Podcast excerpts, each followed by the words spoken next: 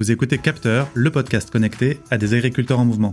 Un podcast produit par le CIMA, le Salon international des solutions et technologies pour l'agriculture. Je m'appelle Pierre Compère, je suis ingénieur agro et j'accompagne des entrepreneurs dans le développement d'innovations ciblant les mondes agricoles. Beaucoup d'entre eux exposent au CIMA, un rendez-vous incontournable rassemblant des solutions pour toutes les agricultures. Alors que le CIMA fête cette année ses 100 ans, je suis parti à la rencontre des premiers concernés, des agriculteurs et agricultrices de différentes régions françaises, pour échanger tout simplement sur leurs pratiques agronomiques, leurs projets et leurs attentes en termes d'innovation.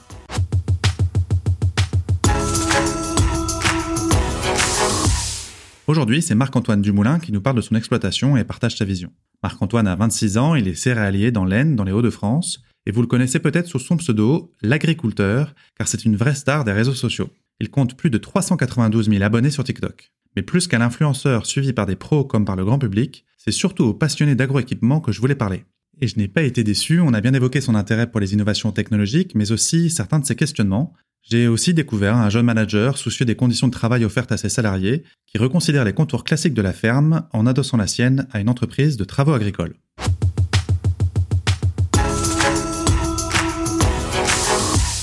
Donc salut Marc-Antoine, hein. merci beaucoup euh, de prendre le temps de discuter avec moi et de partager ton expérience.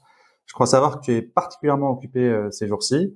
D'ailleurs, avant de commencer, c'est quoi tes gros chantiers du moment? Les chantiers du moment, c'est la préparation des semis de blé, c'est la récolte du maïs grain et l'arrachage des betteraves.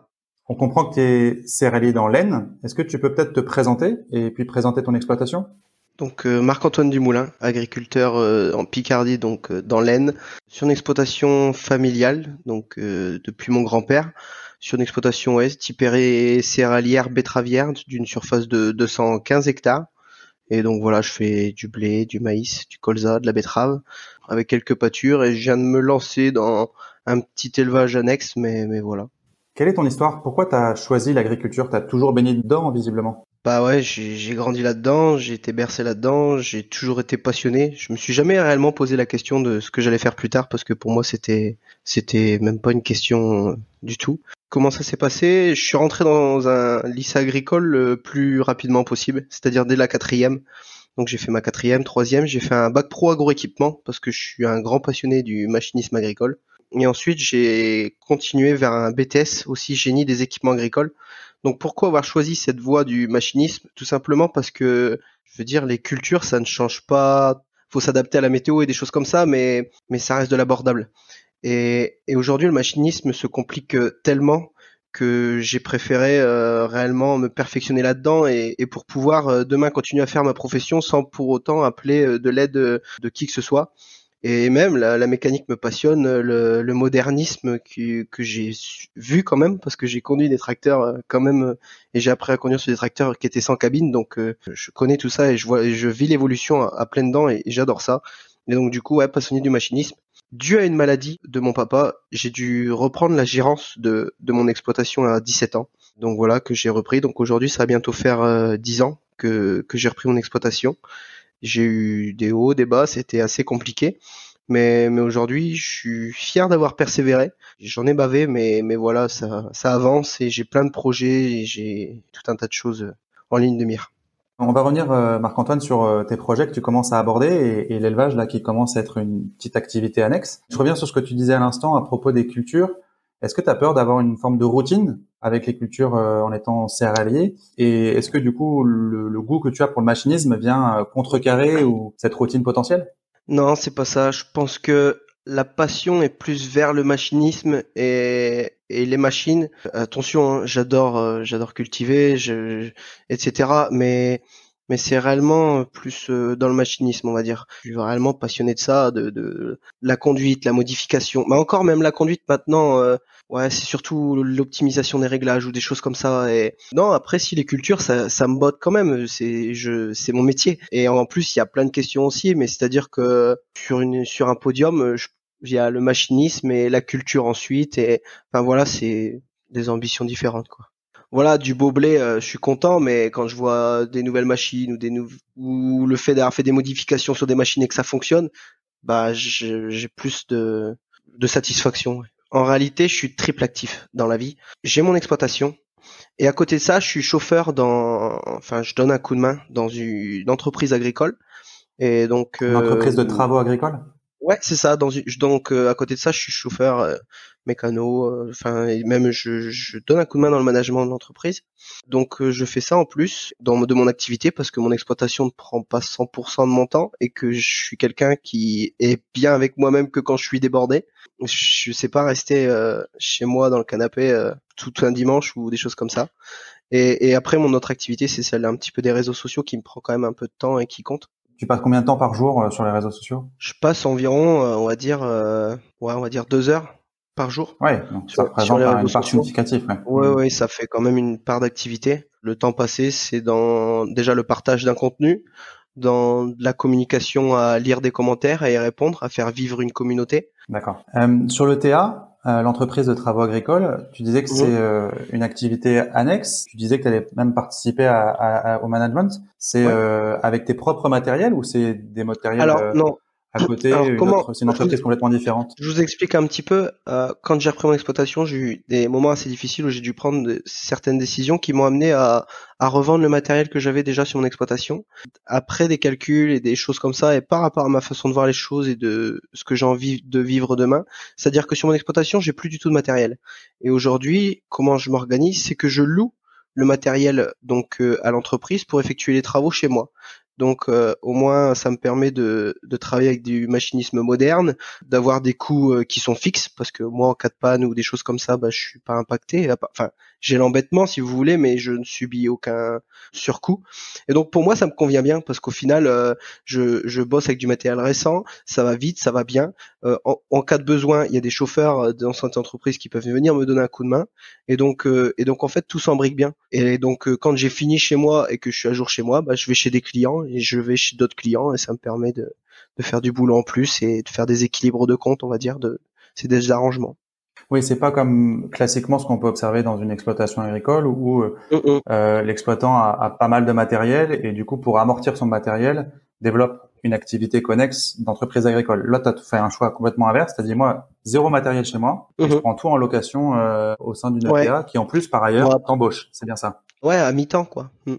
D'accord. Voilà. Et du coup, tu interviens chez d'autres voisins euh, qui ont d'autres Ouais, ouais. types de cultures que chez toi. Ouais, c'est ça. Mais après, euh, j'ai d'autres projets vers l'entrepreneuriat, ouais. Que j'en ai encore jamais parlé sur aucun réseau. Je pense commencer à me lancer dans l'entreprise, Donc, c'est-à-dire à créer mon entreprise, ma société, à acheter un tracteur et, et une machine pour pouvoir faire des travaux agricoles. Pourquoi? Bah parce que j'aime ça et j'ai envie aussi de, enfin, je veux dire de créer d'autres choses, de, voir d'autres choses et de me lancer moi. Et donc, euh, ouais, je vais acheter un tracteur et une machine. Donc cette machine, ce sera une euh, désherbeuse à pneus. Le concept, c'est une poutre avec des pneus euh, de, on va dire, de tracteur tondeuse alignés et qui permettent de désherber euh, nos betteraves. En fait, ça peut désherber tout type de culture euh, et ça retire toutes les ou toutes les mauvaises herbes qui sont au-dessus de la culture, puisqu'en fait le, le principe étant que donc c'est des pneus qui tournent sur une machine et donc la plante passe entre ces deux pneus est soulevée, arrachée de, du sol et, et mise mise par terre pour faner et donc du coup bah c'est donc pourquoi ça? Parce que déjà j'ai envie de faire quelque chose de qui va avec ma génération, c'est-à-dire de faire les choses mieux, c'est-à-dire moins d'intrants, et, et etc. Donc proposer des autres solutions pour euh, rendre nos champs propres et puis de mettre moins d'intrants dans les de phyto euh, dans les champs. Et puis parce que aujourd'hui je vois qu'il y a une grosse demande de ça, tout simplement bah, parce que nos intrants sont de moins en moins efficaces et qu'on a des champs de plus en plus sales et qu'il va falloir trouver de nouvelles solutions et que aujourd'hui euh, enfin cette année cette machine là ça aurait été réellement top de l'avoir et je pense qu'on va plus en plus aller vers des années sèches des années compliquées des, ou des produits où, où on va nous limiter de toute façon si on va vouloir demain continuer à, à, à faire les choses euh, en bonne et due forme et à pouvoir euh, avoir encore des, des, rend- des rendements euh, convenables, je pense qu'il faut trouver d'autres solutions et ça fait partie de la démarche en fait si vous voulez. Du coup, Marc-Antoine, ça a l'air d'être un super projet. Ça sort d'où ce projet? Tu fais ça tout seul? Tu as pensé toi-même euh, la machine que tu viens de nous décrire? Ou est-ce que tu fais ça avec des partenaires? Alors euh, non, l'i- l'idée est venue seule. Je suis toujours curieux de, et je me remets sans arrêt en question sur mes façons de faire. Je reste pas sur mes acquis et il faut se mettre à la page euh, par rapport à notre temps et je crois en ça. Donc j'ai tout d'abord, qu'est-ce que j'ai fait? Bah j'ai demandé une démonstration euh, auprès d'une concession. Donc j'ai une machine chez moi, euh, je l'ai essayé. Et puis ensuite, bah voilà, je suis pas resté à ça. J'ai été voir, été voir une autre machine tournée à, à quelques kilomètres de chez moi. Enfin voilà, j'ai été voir différentes machines et aujourd'hui j'ai bien le, le modèle et la marque de machine de, qui pour moi me convient le mieux et, et donc bah je pense faire l'investissement dans, dans les mois à venir pour le, le printemps prochain, ouais pour pouvoir euh, et du coup pouvoir intervenir chez, chez, chez des clients et développer ta propre activité euh, d'entreprise de travaux agricoles. C'est ça. Je comprends que c'est pas toi qui as conçu la machine, entendu parler de cette machine et, et aujourd'hui tu décides de toi, euh, on va dire l'actionner et devenir opérateur de cette machine pour assurer le désherbage chez les clients c'est des nouveautés en fait, si vous voulez, qui arrivent sur le marché, qui sont sorties de terre en Allemagne euh, il y a dix ans et qui commencent à arriver en France tout doucement, où les gens sont encore timides au niveau des investissements, mais où il y a quand même de la demande et que s'il y avait des machines comme ça qui tourneraient. Euh, et après, réellement euh, sur cette ETA là au cas où enfin je pense euh, je pense peut-être prendre un salarié à mi-temps ou ou avoir une manœuvre annexe parce que je pourrais pas être partout je pourrais pas avoir ma ferme euh, donner un coup de main sur l'entreprise à côté plus mon entreprise. Donc je pense créer une unité de travail ouais. On va faire les études, on va faire les cours, on va faire tout ça et voir si je m'en vais dans un projet viable et sain. Et avant de me lancer comme un jeune avec des œillères, on va dire. Ouais, donc tu es en train de nous expliquer que tu as ton exploitation qui t'occupe euh, un bon mi-temps, tu es à mi-temps sur une euh, sur une entreprise bah, de travaux à mi-temps, ouais. Ouais, c'est ça, c'est que si j'ai un peu si j'ai du temps libre et que je suis à jour chez moi, je vais chez les autres. Et en plus donc tu as ce projet que tu vas développer euh, à côté, sans compter les réseaux sociaux qui on l'a vu euh, te prenaient beaucoup de temps. Effectivement, tu vas être un homme euh, encore plus occupé qu'aujourd'hui de l'intérêt peut-être de, de trouver un, un, salarié. Tu penses que ça va être facile à trouver un, un salarié un peu compétent? Parce que conduire un tracteur, c'est pas donné à tout le monde et je crois que les, les tracteuristes, les chauffeurs, ça court pas les rues. Sur l'entreprise là où, je donne un coup de main actuellement, on a eu ce souci où il y a eu des, problèmes de qui on manquait de main d'œuvre et j'ai aujourd'hui on va dire la chance ou la notoriété etc. Euh, j'ai mis une annonce sur Instagram un vendredi soir à 19h. J'ai dû retirer l'annonce à 20h parce que j'avais déjà 100 messages euh, sur euh, sur Instagram. Donc j'ai retiré l'annonce en une heure de temps. J'ai sélectionné les annonces le samedi. Les deux personnes sont venues dans le bureau dimanche matin à 10h. Le lundi matin, ils travaillaient. C'est intéressant euh, ce que tu racontes, Marc-Antoine, parce que souvent dans le secteur agricole, on, on se plaint du déficit de main-d'œuvre, de la difficulté de recruter. Et en fait, on, se rend bien compte avec ton histoire que toi, tu as pu, euh, on va dire, par ta notoriété, par l'image que tu renvoyais, rendre euh, aussi attractif ce métier et finalement trouver relativement facilement, d'après ce que tu décris, des compétences utiles pour pour l'entreprise de travaux agricoles. Donc, t'imagines que toi, demain, pour ta propre entreprise, ce sera facile à trouver. Oui, je pense. Et j'ai eu la même expérience parce qu'on avait besoin d'apprentis aussi sur l'entreprise parce qu'on, enfin, j'aime bien former les jeunes, etc. Et, donc voilà. Et donc on a fait la même chose avec les apprentis. Aujourd'hui, euh, c'est pareil, j'ai eu encore plus de demandes et on a un apprenti, etc. Et, et le retour de ça, c'est que les, bah, les deux personnes, ça va faire euh, maintenant 6-7 mois que je les qu'on les a avec nous sur l'entreprise. Et non, ils sont top. Enfin, je veux dire, euh, le boulot est fait correctement et c'est de la main d'œuvre qualifiée, etc. Non, je pense que aujourd'hui, il y a du boulot. Clairement, il y a du boulot. Les gens bougent facilement. Dans le temps, vous avez les salariés qui travaillaient pour un patron, ils avaient un peu le patriotisme, on va dire, de je suis là et je ferai ma carrière là parce que c'est comme loyauté, tu veux dire une forme de loyauté ou de bah, c'est pas une loyauté, c'est ouais, c'est ça. Il y a des gens des fois ils démissionnent comme ça alors qu'ils ont ils sont là depuis 5 6 ans et puis ils se partent. Enfin, je trouve qu'aujourd'hui les choses euh, vont vont assez vite et donc les gens ont la bougeotte un petit peu. Bah à tout niveau hein. Oui, c'est intéressant ce que tu racontes. Tu, tu décris qu'il y a plus de mobilité euh, sociale et professionnelle euh, dans les différents secteurs d'activité, mais ce que tu décris, c'est même euh, dans le secteur agricole ou peut-être même des gens qui sont pas du secteur agricole qui viendraient plus facilement s'insérer dans ce secteur-là. D'ailleurs, les, les, deux salariés là dont tu parlais tout à l'heure, ou même les apprentis, ils étaient du milieu ou c'était des gens qui étaient d'autres secteurs? Alors, il y avait une personne du milieu, ouais. Euh, une personne du milieu, donc ça, ça, a été une personne qui avait eu quelques expériences dans le milieu, qui était partie dans l'industriel et qui avait voulu envie de revenir euh, du milieu. Mais après, il y a, beaucoup aussi de gens qui parfois sont dégoûtés du métier ou parce que comme des gens salariés lambda, enfin ils, vont et ils sont dégoûtés du métier parce que peut-être par moment certaines personnes abusent ou des patrons abusent de faire faire beaucoup d'heures ou voilà les conditions de travail ou des choses comme ça. Après euh, l'entreprise sur laquelle je donne un coup de main et enfin voilà c'est c'est sain et c'est c'est top donc euh, après voilà les gens ont, eu envie de venir quoi. Vous voyez j'ai vu aussi un peu de, de format d'expérience. J'ai connu un, salarié qui était sur cette entreprise-là, euh, qui a fait toute sa carrière là. La différence qu'il y a avec les gens d'avant et les gens d'aujourd'hui, comme je voulais vous expliquer juste avant, c'est que ce salarié-là, sa femme, elle a couché. Il y a été qu'une heure pour l'accouchement de sa femme. Une heure. Donc euh, quelqu'un qui avait une soixantaine d'années et qui avait donc voilà, il était une heure, il est retourné sur sa batteuse. Et aujourd'hui, vous faites ça, euh, la personne, elle prend un mois de congé paternité. Donc c'est le monde d'aujourd'hui, c'est les évolutions et il faut faire attention à tout ça. Et, et comme moi, dans l'organisation des gars ou des choses comme ça, euh, bah on fait attention à ce qu'ils aient des week-ends, à ce que chacun leur tour ils finissent plus ou moins tard. Et donc voilà, c'est il faut aussi faire des efforts à, à, tout ça. Le travail c'est important, mais il faut aussi un bien-être dans, dans tout et il faut faut faire les choses bien partout quoi humainement. Enfin, faut prendre soin de ces gars, quoi. Enfin voilà, aujourd'hui, ce qui fait un bon patron, une bonne entreprise, c'est pas réellement le patron, si parce qu'il manage, mais mais c'est surtout c'est toutes les petites mains autour qui sont importantes pour moi. Et donc euh, il faut prendre soin des petites mains pour euh, pour faire les choses bien, quoi. Oui, puis avec, euh, j'imagine, un, un, enjeu de fidélisation de cette main-d'œuvre que tu formes. Alors même que tu le disais, il y a de plus en plus de mobilité. Donc si tu n'offres pas des conditions de travail agréables et enthousiasmantes à tes salariés, ils risquent d'aller voir ailleurs. Mais ouais, il faut faire attention, faut pas les dégoûter, quoi. Faut, faut leur donner envie, faut, faut les motiver, quoi. Et justement, tu penses que les agroéquipements que tu décrivais euh, tout à l'heure comme étant euh, ta passion, t'adores les machines, est-ce qu'elles contribuent justement à offrir des conditions de travail euh, de meilleure qualité aux, exploitants, aux salariés d'entreprises de travaux agricoles? Bah complètement, parce que honnêtement aujourd'hui, on travaille plus sur, comme sur des tracteurs d'il y a 40 ans. C'est-à-dire que c'est quand même des, des, tracteurs qui sont relativement confortables c'est le top quoi. Aujourd'hui, euh, on est mieux dans nos machines que dans une Lamborghini, hein, vraiment. Non mais non mais je vous assure, hein, euh, moi j'ai été une fois une fois conduire une Lamborghini pour faire un stage de pilotage, c'est beaucoup moins tape tape euh, cul entre guillemets dans, dans mon tracteur que, que dans une Lamborghini et que réellement enfin on est on est bien quoi. On conduit des machines au top. Enfin voilà, maintenant il y a même des repose-pieds pour pouvoir mettre ses pieds quand euh, la journée se fait longue ou etc. On a des grandes visibilités. Non, je pense que c'est vraiment un métier magnifique. Même en tant que les mécanos et des choses comme ça, même sur toute la filière agroéquipement, il y a tellement de choses à savoir que euh, on s'ennuie pas dans ce métier-là réellement.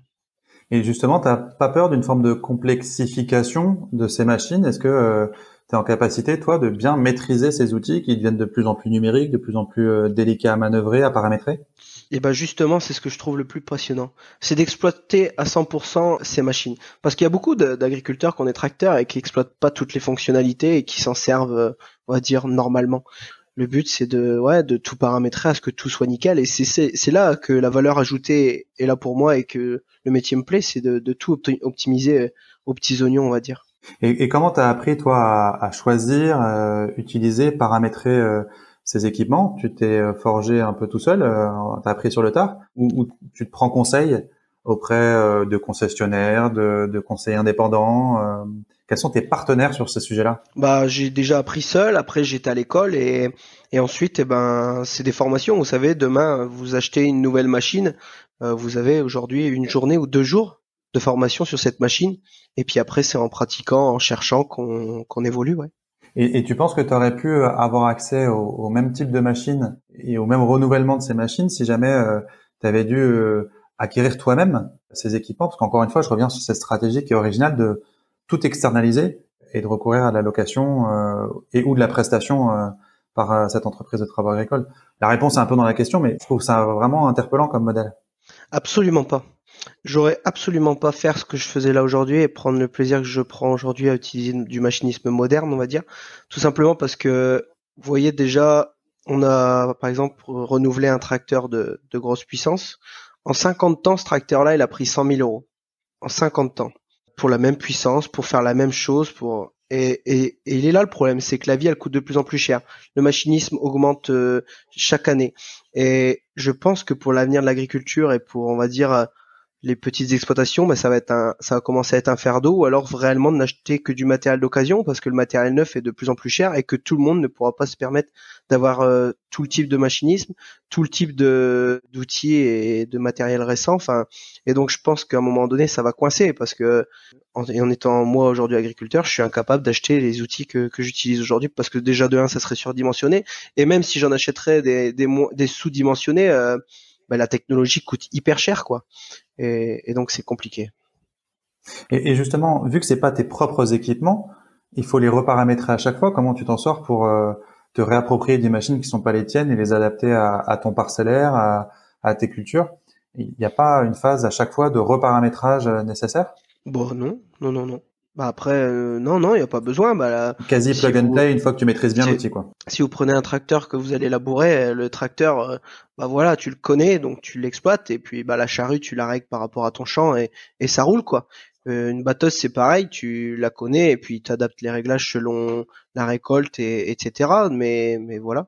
Donc on a compris euh, qu'il y avait beaucoup de bénéfices, en tout cas tu l'exprimes euh, extrêmement euh, clairement en sens, en termes de conditions de travail, en termes même de stimulation intellectuelle. Hein, on, comprend que c'est pour toi une source de motivation. Si tu avais une baguette magique et que tu étais en capacité de, concevoir une super machine, trois coups de cuillère à peau, ce serait quoi ta machine rêvée, ton innovation rêvée qui permettrait de, réaliser un travail qu'aujourd'hui tu saurais pas faire autrement?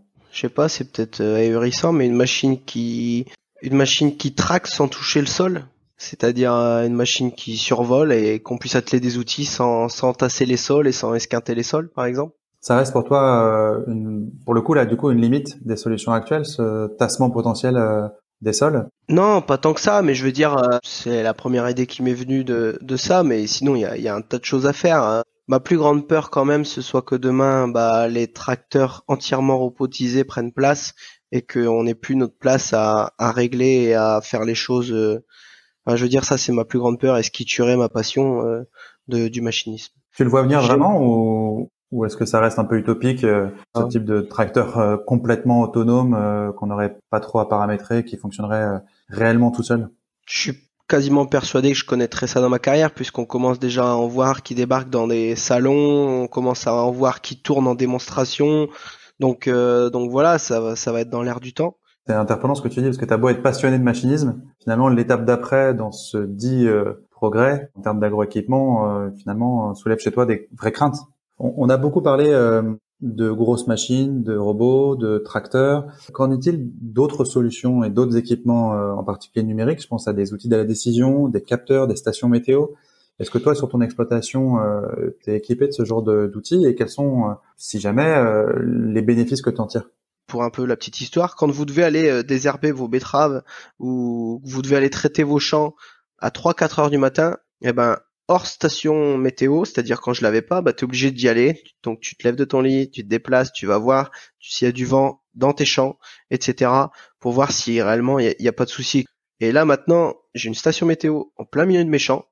Et eh ben quand mon réveil sonne ou quand euh, pour aller dans mes champs, qu'est-ce que je fais? Je regarde la vitesse du vent, l'hygrométrie, etc. Et du coup, ça me permet, ça me limite des déplacements, ça me permet d'optimiser et de réduire même mes intrants parce que je le fais dans des conditions qui sont optimum. Et, et ça, c'est top. Après, au niveau AD, enfin d'outils ouais, pour la décision, il y a plein de choses. Aujourd'hui, je, je, fais du FarmStar aussi, donc euh, ce sont des satellites qui captent des, la, la, cartographie de, enfin pour faire mes apports d'azote, donc pour réellement apporter à la plante ce qu'elle, ouais, ouais c'est ça, pour réellement apporter à la plante ce qu'elle a besoin. Qu'est-ce que je fais encore aussi? On fait des cartographies de rendement, enfin voilà, il y a, il y a tout un tas de choses et ça évolue de jour en jour et, et c'est top quoi. Est-ce que tu te penses euh, comme un peu un ovni? En tant que jeune agriculteur ou comme agriculteur, parce que tu as l'air effectivement hyper équipé, hyper à la pointe euh, sur euh, ces solutions-là. Est-ce que tu es un peu un ovni ou est-ce que ça devient euh, commun que les agriculteurs s'équipent autant que toi, en tout cas qu'ils aient accès à autant de solutions innovantes? Bah, je pense que je suis dans, dans du temps, c'est-à-dire qu'aujourd'hui on nous met des outils comme ça qui sont franchement pas mal. Et donc non, c'est l'air du temps, faut, faut s'adapter et, et, ça nous permet aussi un, un, confort de travail supplémentaire et ça améliore aussi les conditions du métier. Quoi. Marc-Antoine, tu as évoqué l'élevage, euh, tu n'avais pas assez de boulot, tu te lances aussi euh, dans un atelier euh, animal? Depuis mon grand-père, il y a toujours eu des, des vaches et, et, etc. sur la ferme. Et donc la partie élevage m'a énormément manqué parce qu'on a dû malheureusement arrêter par un, terme de rentabilité. Mais je suis agriculteur céréalier dans la vie, mais je suis éleveur dans le cœur. J'ai grandi euh, au cœur des vaches, au cœur des bêtes, et du coup, j'ai aujourd'hui fait le choix de, de racheter des, des vaches. Euh, déjà tout simplement pourquoi? Bah Pour remettre en valeur mes... parce que j'ai quelques hectares de pâture et donc je souhaitais remettre en valeur euh, mes pâtures et pas tout simplement euh, faire du foin et le revendre. Non, je pouvais, je voulais remettre de la vie dans le paysage de ma commune.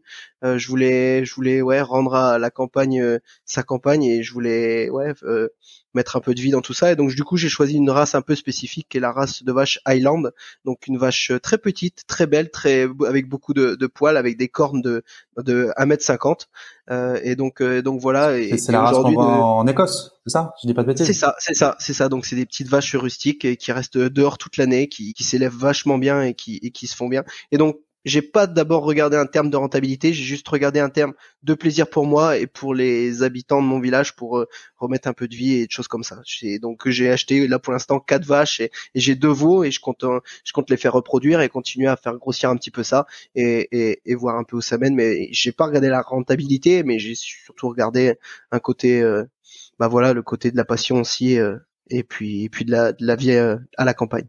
Comment tu vois toi l'évolution de ton métier dans peut-être dans 10 ans, dans 30 ans, tu le disais, il y a de plus en plus de mobilité euh, sociale. Tu seras toujours agriculteur jusqu'à la fin de tes jours ou tu penses avoir euh, d'autres métiers? Pour tout vous dire, je suis né là-dedans et je compte bien y mourir aussi.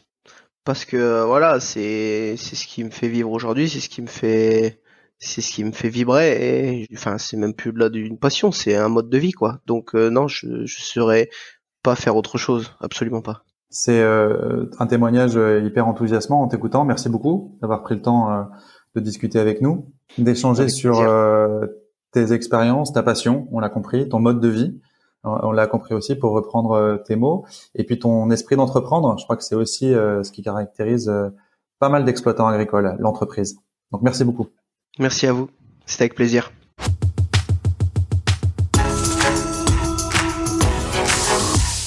Merci à Marc-Antoine pour cet échange. Il illustre bien l'un des multiples visages de l'agriculture française contemporaine qui repose sur de la main-d'œuvre et des équipements externalisés. Marc-Antoine est un fervent promoteur de l'innovation technologique, il est convaincu de ses bienfaits en termes de performance, en termes environnemental ou de confort de travail. Notre discussion renvoie aussi aux questions d'accessibilité de cette innovation et aux enjeux de reconfiguration des métiers et fonctions agricoles que pourraient provoquer robots et tracteurs autonomes. Et de votre côté alors, qu'en pensez-vous? N'hésitez pas à réagir et partager cet épisode.